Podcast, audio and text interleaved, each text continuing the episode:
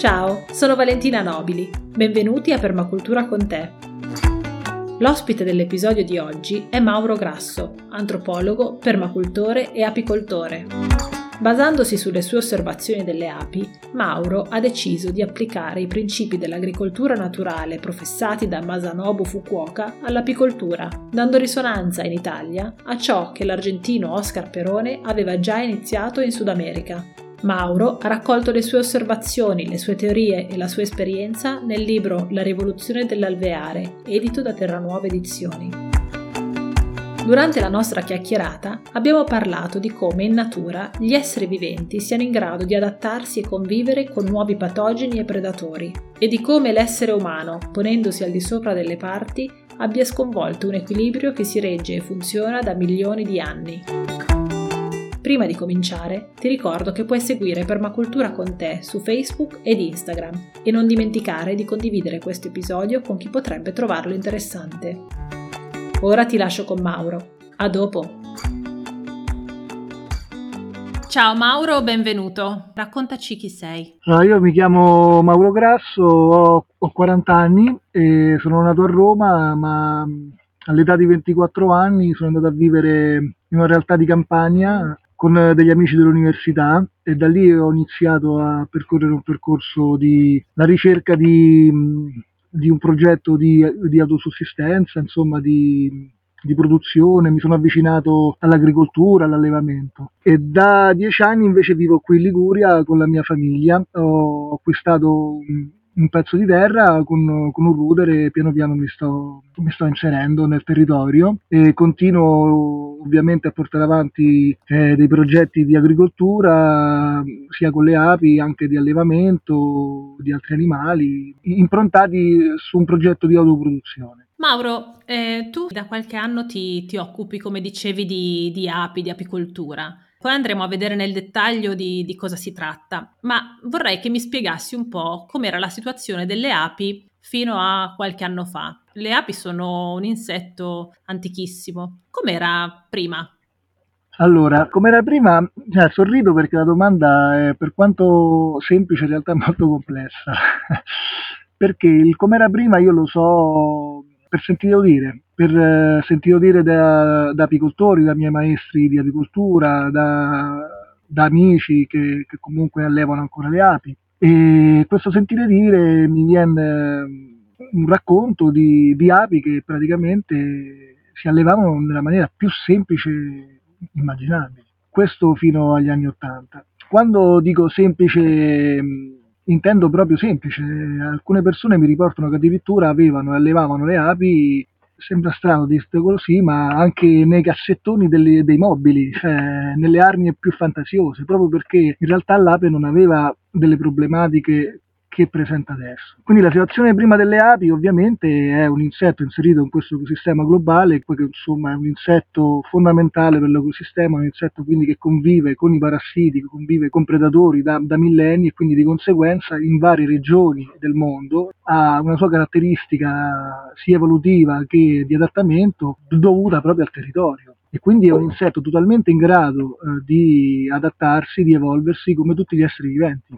qualsiasi essere vivente di cui stiamo parlando adesso è arrivato ai giorni nostri con la capacità di sapersi adattare, altrimenti non c'era. Quindi la domanda mi fa ridere perché per quanto è una domanda semplice, no? nel senso come vivevano prima le api? Eh, vivevano bene se sono arrivati fino adesso, altrimenti non ci sarebbero arrivati. Ora tu eh, menzionavi gli allevamenti, no? quindi come gli anziani di oggi un tempo allevavano, allevavano, le api per ricavarne il miele. Ovviamente le api vivevano prima e il miele se lo mangiavano gli orsi, altri, altri predatori, però l'ape c'è, c'è dai tempi dai tempi. Dopodiché è arrivato l'uomo e ha iniziato ad allevarle con i primi metodi rudimentali, poi nei cassetti dei mobili, come dicevi.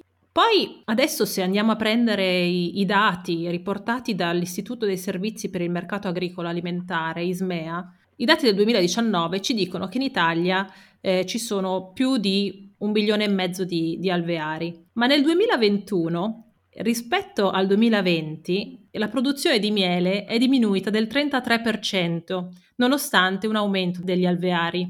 Che cosa è successo secondo te, Mauro? Ok, eh, volevo un attimo eh, ritornare alla battuta di prima del, di allevare le api nei mobili. È una battuta per ricordare proprio che gli anziani dicevano che talmente erano forti le api che potevi metterli ovunque che loro sopravvivevano. Ora, per quanto riguarda la tua domanda, ehm, cosa è successo? Guarda, quando parliamo di qualsiasi elemento in natura, compresi anche gli esseri umani, i fattori sono, sono molteplici proprio perché la natura stessa parte dal presupposto di interazioni tra vari esseri viventi. Quindi parliamo di api e parliamo in questo caso di un aumento di numero di alveari, una diminuzione di miele, la risposta non è così eh, semplice. Perché? perché eh, le complicazioni che ci sono state negli ultimi anni sono diverse. Il problema numero uno delle api adesso rimane sempre e solo la varroa. E qui apriamo il capitolo più grande, perché fondamentalmente il problema dell'avicoltura attualmente per me rimane questo,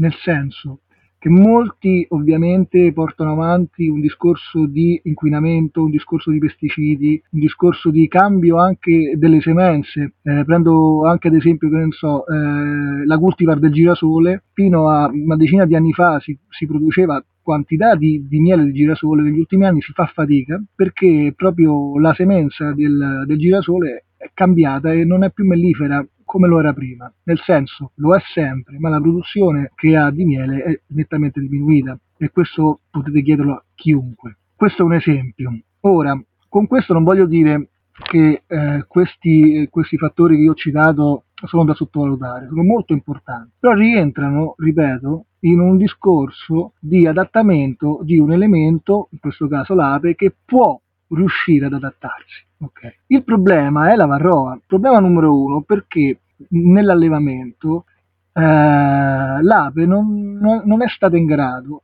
quando è arrivata la varroa negli anni Ottanta, a, a, sviluppare ed attuare una, un suo sistema di, di, convivenza con questo parassita. Perché parliamo di questo, cioè in natura eh, si sopravvive quando si convive con un elemento nuovo, ok? Altrimenti si soccombe.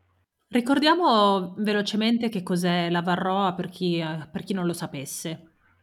Ah, la varroa in breve è un parassita, è un piccolo acaro che eh, praticamente indebolisce l'alveare e questo indebolimento dell'alveare eh, dovuto a un indebolimento delle singole api anche eh, fa sì che il sistema immunitario dell'alveare va a diminuire e quindi è più succube ad altre malattie. Tecnicamente parlando, non muore di varroa, ma muore indebolita dalla varroa perché arrivano altre malattie. E qui hai espresso anche un concetto molto interessante, tu ti riferisci all'alveare come organismo. Raccontacelo un attimo. Allora sì, diciamo questa visione di organismo alveare non è la mia ovviamente, è una visione che promuove proprio una visione di un'arnia, di, un, di una famiglia, di un, di un alveare, no? come un organismo unico. Quindi è da, da vedere un alveare come un animale in sé, quindi dove ogni ape è una cellula di questo, di questo organismo. Quindi anche io quando parlo spesso di, di api, eh, di allevamenti, quando entriamo nello specifico sarebbe più giusto, più, più realistico parlare di organismo alveare e non di arnia, ma organismo alveare dà proprio l'idea di questo essere che è composto da infiniti, eh, dico infiniti perché si riproducono veramente all'infinito in un certo senso, quindi da, da, migliaia di unità che possiamo vedere come delle cellule e quindi è, è un corpo solo, è un corpo solo.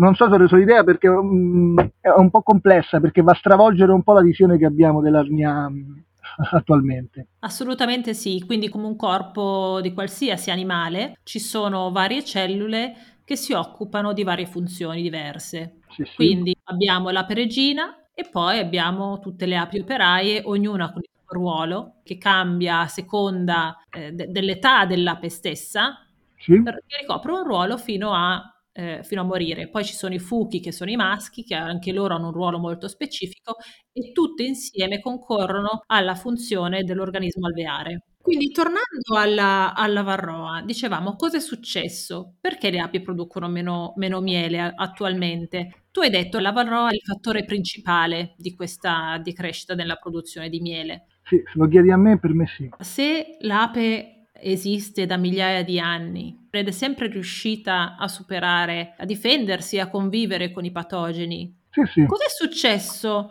che adesso l'ape non riesce più ad apprendere delle strategie di convivenza con la varroa? Come mai? Ok, per, per risponderti a questa domanda mi servirebbe fare una, una breve accenno all'allevamento delle api negli ultimi cento anni almeno. Eh, il tutto oh, nasce dalla possibilità di allevare le api in maniera semplice per produrre miele. E nella maggior parte del, del mondo eh, l'arnia che viene usata è la Dadan Blatt, che è un'arnia che prende il nome dagli autori, che nasce nei primi del Novecento da, dal signor Dadan, che non era un entomologo, si interessava di api e lui praticamente inventa quest'arnia per studiare le api. L'arnia Dadant eh, praticamente ha la possibilità, grazie ai telaini, di estrarre una parte del favo in maniera semplice senza alterare la struttura e la posizione dell'organismo alveare e questo dà la possibilità all'osservatore, in questo caso eh, l'essere umano, di ispezionare l'alveare per studiare per vedere dall'interno che cosa succede. Questa um, arnia, che nasce, ripeto, come arnia studio, negli anni, intorno agli anni 30 e anni 40, eh, viene presa per, la, per l'allevamento, perché era facilissimo ispezionare, era facilissimo gestire, controllare, in questo caso, la produzione del miele. Quindi negli anni quest'arnia si è diffusa in tutto il mondo e ovviamente, come fa parte di qualsiasi processo evolutivo di produzione, eh, cambiano eh, i ritmi, eh, cambiano anche le innovazioni tecnologiche e si è arrivato intorno agli anni 70-80 dove si producevano quantitativi di miele molto abbondanti, ti parlo eh, anni 80, già prima della Varroa, con un alveare, quindi con un'arnia, si poteva arrivare anche a fare 60-70 kg di miele. Questo dovuto al fatto che c'era una condizione climatica sicuramente diversa, quindi le api non avevano un attacco così forte come lo hanno adesso con la varroa, ma dovuto anche a una praticità dell'allevamento grazie all'arnia d'Adant. Quest'arnia ci dà la possibilità di interscambiare telaini tra arnie altre, di far sì di preparare all'inverno la famiglia come l'uomo pensa che sia più proficuo e anche intervenire in caso di una famiglia debole e quindi aiutarla con l'introduzione di cibo eh, che può essere teoricamente lo stesso miele, in molti casi dello zucchero. E quindi siamo in questo scenario dove la maggior parte di allevatori portano avanti questo tipo di, eh, di allevamento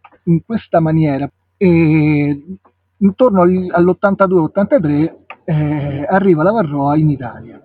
Praticamente, dati alla mano, possiamo andare a vederli ovunque, c- c'è stata una moria incredibile. In pochissimo tempo gli apicoltori si sono trovati con una moria altissima proprie, dei propri alveari. Ora, a livello sia eh, di associazioni apistiche, sia a livello di singoli apicoltori, ognuno ha risposto a modo suo. Addirittura c'è chi eh, inizialmente metteva per, per la varroa le, antizecche dei cani. Eh, le associazioni apistiche ovviamente rispondevano con dalla parte di un approccio scientifico di trovare una soluzione medica, quindi un principio attivo che potesse fermare questo acaro. Quindi se ci immaginiamo un po' lo scenario, ci troviamo in questa ecatombe proprio l'82-83, dove gli apicoltori che sono dei, degli allevatori che comunque eh, hanno delle aziende e quindi devono portare avanti appunto la propria azienda e garantire la, la propria produzione, si trovano questa moria eccessiva e si trovano a provare di tutto.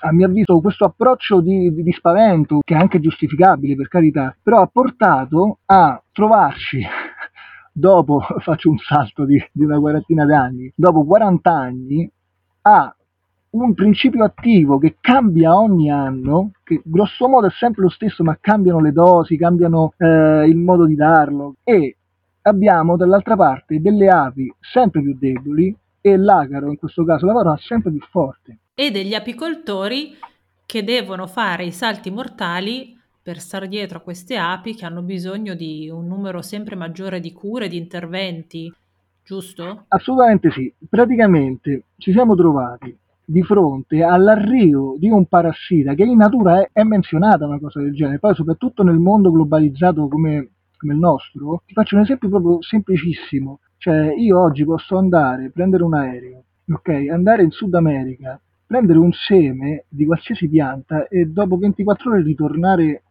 qui in Italia. Con questa cosa accelera i tempi di spostamento delle, delle, dei patogeni, degli, di nuove specie, in una maniera impressionante che forse la natura non ha mai visto. Questo per dire che è arrivata la varroa, è inutile andare a capire chi è l'artefice, chi è il colpevole, non, non importa niente. È arrivato un patogeno molto aggressivo, però noi abbiamo risposto con ulteriore aggressività. Prendiamo quello che diamo un po' per, per certo a livello logico, no?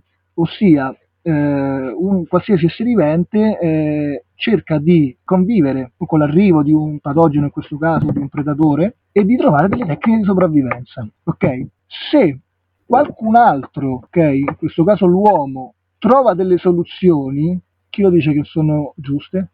E nessuno mai si è fatta questa domanda. Diciamo che ehm, è un po' una tendenza di, di questi tempi moderni pensare che l'uomo sia sopra tutte le parti, no? Che noi siamo quelli che decidono come devono comportarsi le altre specie viventi attorno a noi. Quindi siamo noi a decidere se gli orsi sui monti vanno lasciati oppure no, se i lupi vanno reintrodotti. Certo, certo. Quindi noi diciamo che grazie ai nostri studi eh, lodevoli, perché credo che conoscere e sapere sia lodevole e sia doveroso, però comunque con questo nostro atteggiamento di superiorità noi decidiamo un po' come deve essere la natura attorno a noi e non sempre gli effetti sono, sono positivi.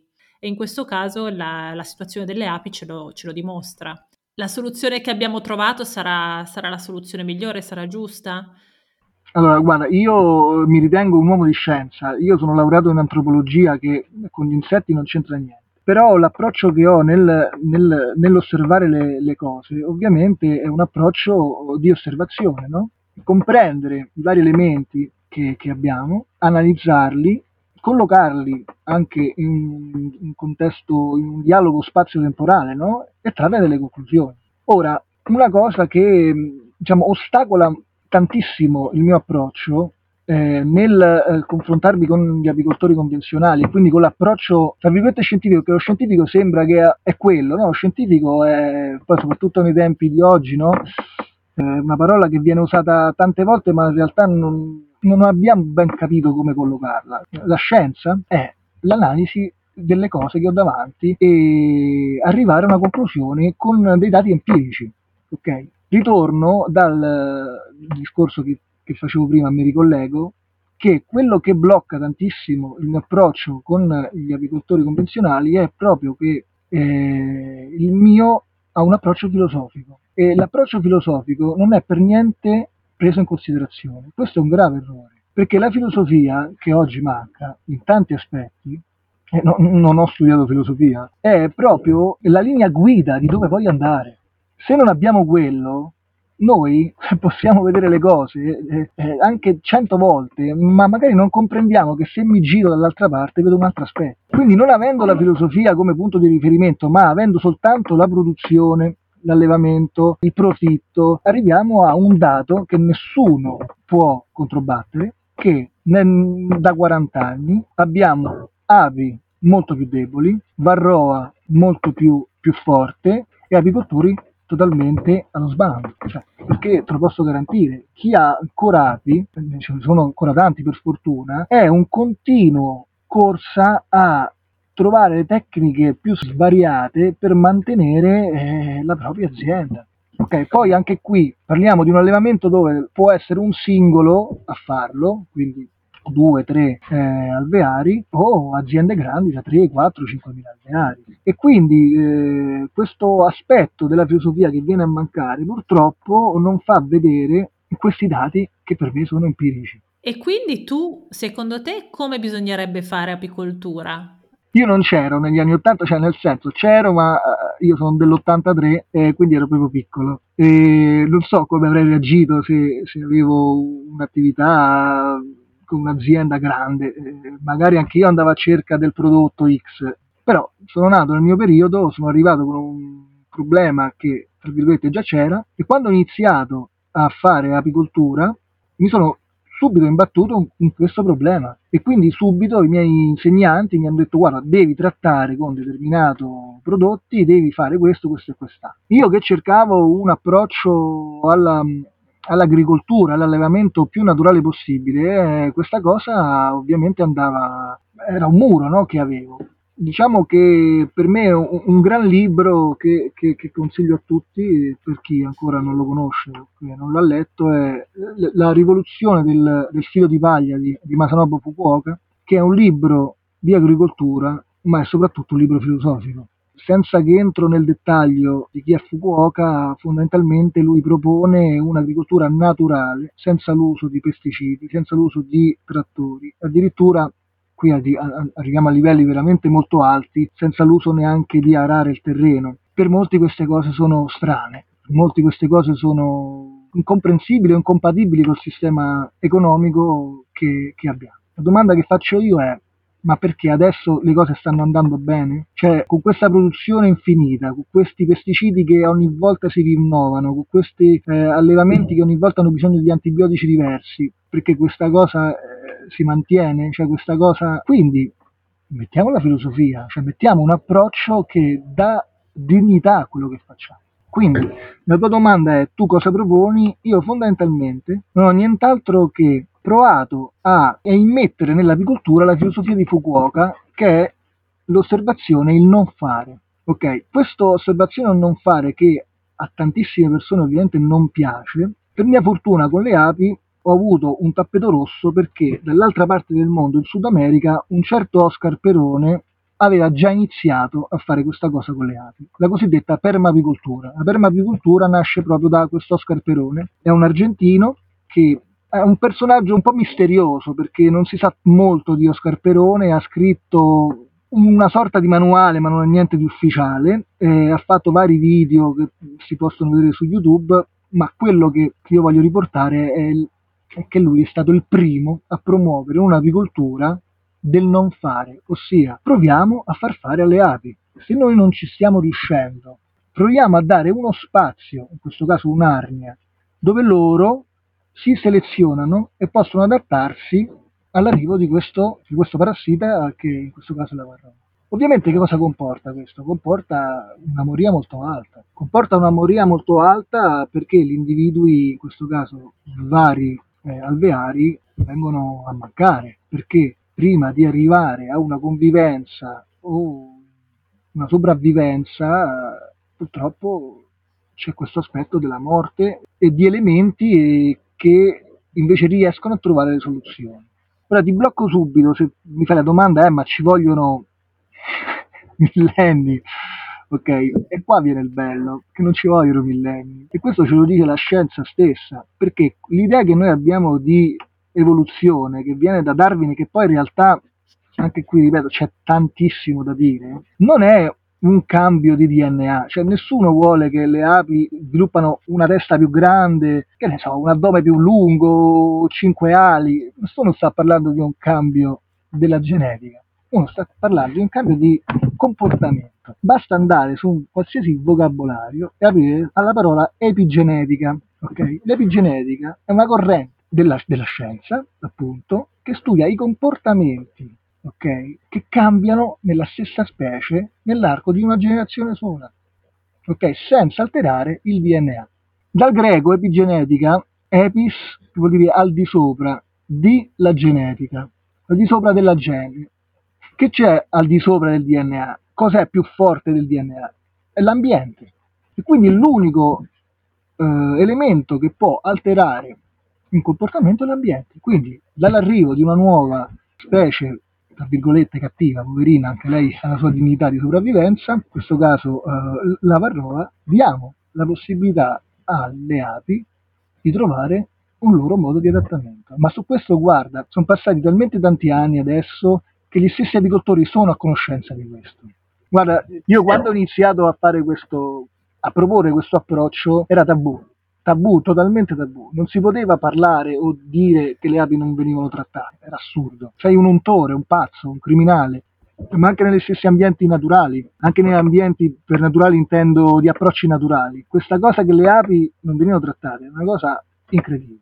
Poi io non mi, non mi voglio prendere il merito assolutamente, però funziona per riflesso quando c'è un'idea a qualcun altro gli è venuta dall'altra parte del mondo. E praticamente negli ultimi anni diversi apicoltori vengono allo scoperto e dichiarano che hanno api che non trattano. Diciamo che quello che, quello che vuoi favorire, la, la, tua idea e quella di Oscar Perone, è quella di eh, lasciare lo spazio alle api per fare quello che loro farebbero in natura. Quindi eh, lasciare che le api più forti, che sono in grado di eh, sopravvivere agli attacchi della varroa, siano quelle che prolifichino quelle che mhmm, creino la successione naturale dell'alveare, in modo che la generazione successiva sia composta da più individui più forti e che quindi da sola riesca a contrastare gli attacchi di questo parassita. Tanti, come dicevi tu, tanti, tanti individui e tanti organismi verranno a mancare perché eh, all'inizio ci sarà una minoranza certo. di individui forti, ma piano piano, tra l'altro la successione delle api è, è molto rapida, no? molto veloce. Quindi... Sì, rispetto a, a, noi che abbiamo ogni cambio di generazione in media a 20 anni, loro ogni due anni cambiano generazione. Quindi diciamo che in tempi molto brevi si può, ovviamente con delle perdite, questo viene da sé, però il risultato finale potrebbe essere o sarebbe una eh, sopravvivenza e una resistenza maggiore a questo tipo di patogeno. Sì, ti, ti interrompo sul potrebbe perché a riguardo ci sono già studi su questo. Eh, cito Thomas Silley, che è uno studioso americano, un entomologo di fama mondiale, e forse il più esperto di api selvatiche, io ho detto api selvatiche perché molti pensano che le api selvatiche non esistono più dovute proprio al fatto che non vivono senza l'aiuto dell'uomo e quindi non esistono più le api selvatiche o quelle che si trovano in giro sono sciami scappati da apicoltori insomma ce la raccontiamo come vogliamo. Può anche essere sicuramente ci sono anche queste possibilità però non ci scordiamo di studi che ha fatto Thomas Silley allora in breve Thomas Silley inizia a studiare le api nella foresta di Arnott a New York nella, no, a New York la città, nella, nella regione di New York. E lui studia, guarda, la faccio proprio breve a, a mo' di, di, storiella proprio, negli anni 70, quindi un giovane Thomas Silley, prima dell'arrivo della Varroa, fa un censimento di quante api selvatiche ci sono in questa foresta e analizza determinate cose, la grandezza del, dei favi naturali, quante volte sciamavano, quanta produzione, insomma fa un bel pacchetto che troviamo nei suoi studi, nei vari libri che lui ha scritto, anche su studi che lui riporta in inglese, che non sono mai stati tradotti in italiano, ma li possiamo trovare. E poi per motivi personali lui abbandona questi studi per almeno vent'anni. Dopo vent'anni, nel 90, ritorna nella foresta e eh, rifà un sopralluogo degli, degli alveari e, ironia della sorte, trova lo stesso numero, grosso modo ovviamente, di alveari presenti come nel 70. Perché dico con stupore questa cosa? Perché negli anni 80 c'è stata la Varroa. Quindi, com'è che queste non sono morte?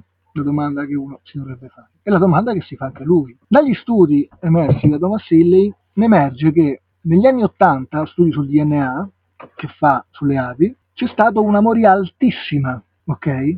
Che va dall'80 agli inizi del 90. Lui non c'era, ma lo deduce dagli studi che fa. C'è stata una moria altissima, sono rimasti pochissime unità. Grazie a queste pochissime unità che hanno resistito, si sono riprodotte, ok? E ci troviamo adesso che grosso modo il numero di api che c'era nel 70 c'è anche adesso, con differenza che le api di adesso, della foresta di Arnott, che sono, ripeto, se c'è qualche apicoltore in ascolto, sono della famiglia mellifera, quindi sono apis mellifera, non sono altre altre specie, ma sono api di produzione di miele, quindi api di allevamento anche volendo, quindi apis mellifera, hanno risolto il problema della varroa trovando uh, delle tecniche di convivenza. Perché è questo che noi dovevamo fare negli anni 80, trovare delle tecniche di convivenza con la varroa. Non lo abbiamo fatto e tuttora non lo stiamo facendo e quindi, ripeto, eh, dal un approccio, un pensiero filosofico si arriva che agli studi di, di Thomas Hilly che insomma sono sotto gli occhi di tutti. Diciamo che è comprensibile che eh, una, un imprenditore che faccia della produzione, la vendita del miele, eh, vengano a mancare tantissime unità produttive, quindi tantissime arnie, è comprensibile che si cerchi di eh, mettere delle toppe, no? Per cercare di arginare il più possibile un problema che mh, sta creando dei veri e propri problemi.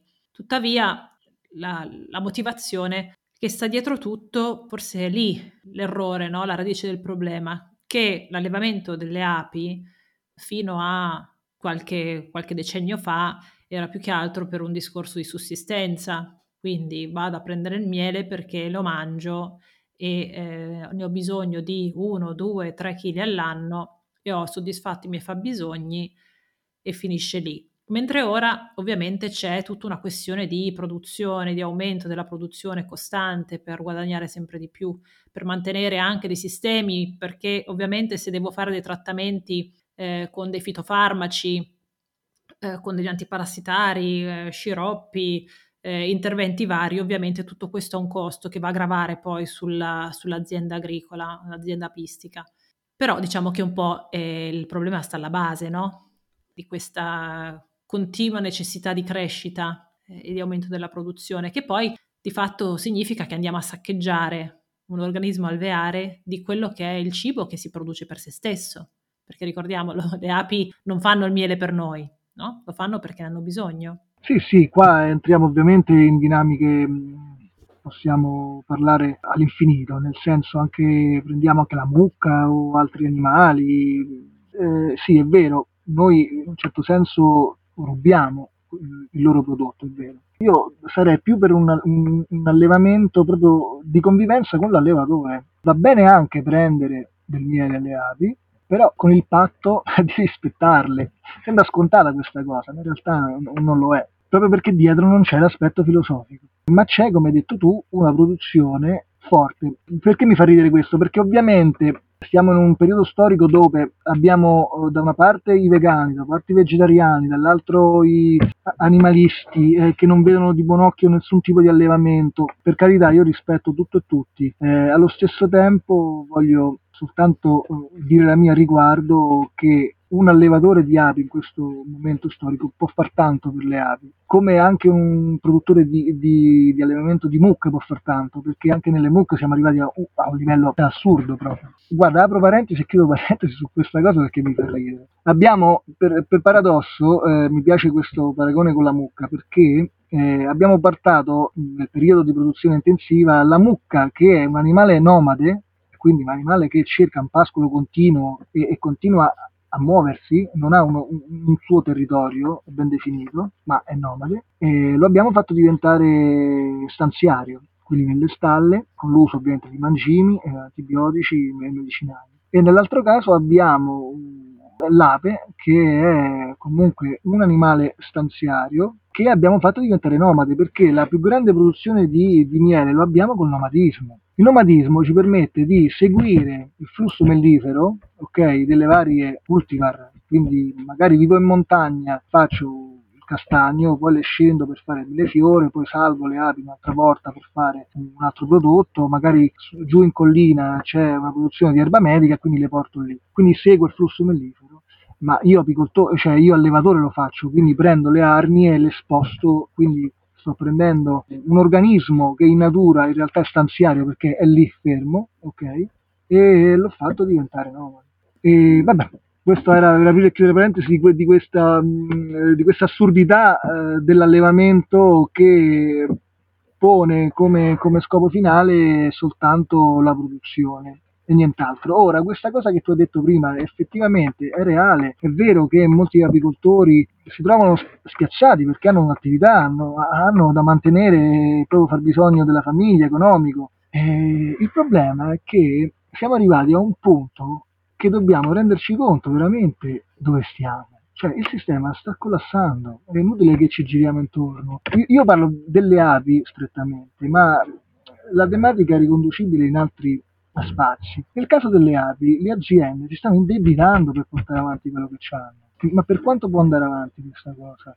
Cioè, inoltre, il periodo che stiamo vivendo, stanno aumentando ancora di più i costi, quindi sta collassando. Io non, non so come non voglio essere pessimista, ma realista di, di, di un dato. Cioè, c'è un sistema che sta cadendo totalmente. Totalmente. E quello che eh, dall'altra parte le, le, elite, le multinazionali che detengono varie, varie innovazioni sia agricole eh, che di allevamento, quello che propongono è sempre quello, cioè eh, quindi una dipendenza da prodotti che loro, guarda caso, vendono e una natura che si sta indebolendo.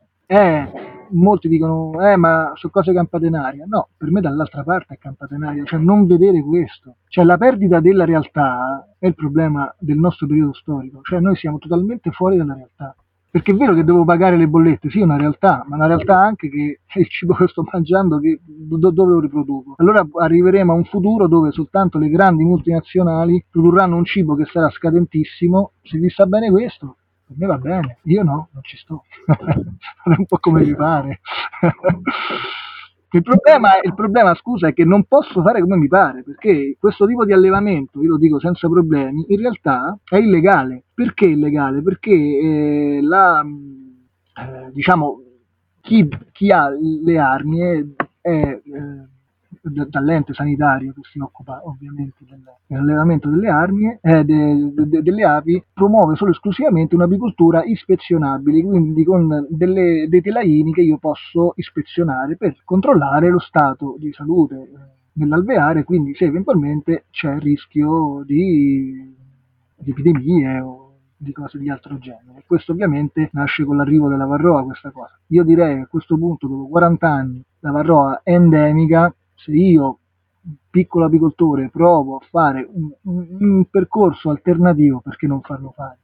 Visto i risultati di quell'altro. Tanto non è che io diffondo la malattia, la malattia già c'è, perché molti dicono questo, molti dicono, eh Mauro, però così importi molta varroa, ma la varroa già c'è, che, che varroa porto? C'è già. Cioè, molti dicono, eh, il tuo apiario vicino al mio mi, e mi infetta le mie. Ok, levo il mio apiario, le sue api vengono infettate comunque. Da chi? Da chi comunque apporta le medicine e le cura, eh, quindi vuol dire che non funziona dall'altra parte. Perché non mi fate provare? Comunque io provo lo stesso, quindi non è, un problema. Gli escamotaggi ci sono, nel senso non voglio andare contro la legalità, ci mancherebbe, però le arnie eh, di Perone, le arnie eh, in questo modo posso eh, dare uno sportello di ispezione e vedere e verificare lo stato interno dell'alveare. Lo posso fare senza però andare io a fare un'apicoltura di, di ispezioni continue.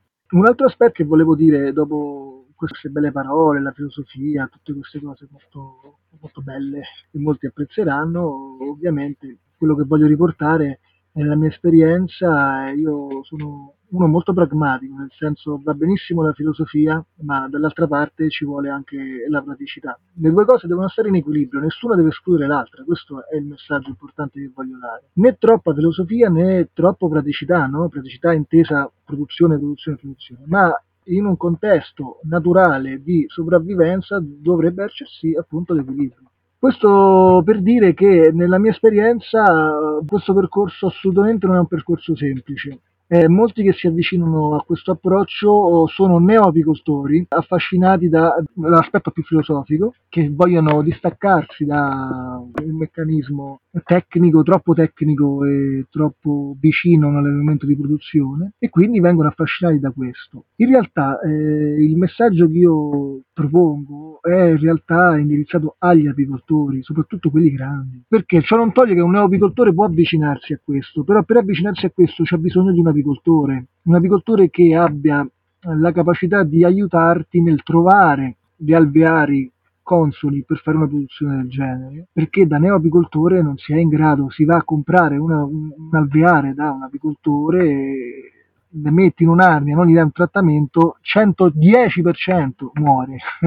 lì si dice, allora vedi, le api muoiono, eh, non funziona così. Bisogna, appunto, su un'osservazione del non fare, arrivare a proporre un qualcosa che si adatti a questo approccio. Quindi gradualmente capire qual è l'alveare, lo sciame migliore, io qui lo spiego bene nel libro, per iniziare questo approccio. Perché per, per gli apicoltori? Perché sono loro che hanno le api, nel numero, nel, nel quantitativo. E quindi il mio, il mio appello è di inserire all'interno del proprio apiario delle armi alternative, delle armi di selezione di api più forti. Questa cosa non deve spaventare che le api lasciate a sé fanno morire le altre, perché sapete benissimo che non è questo. Ma nel proprio alveare, nel proprio allevamento, nel proprio apiario, avere delle, delle, api, tra virgolette, selvatiche. Questo porterà tantissimi benefici. Eh, e partire ovviamente da sciami naturali, ma qui, ripeto, entriamo in, in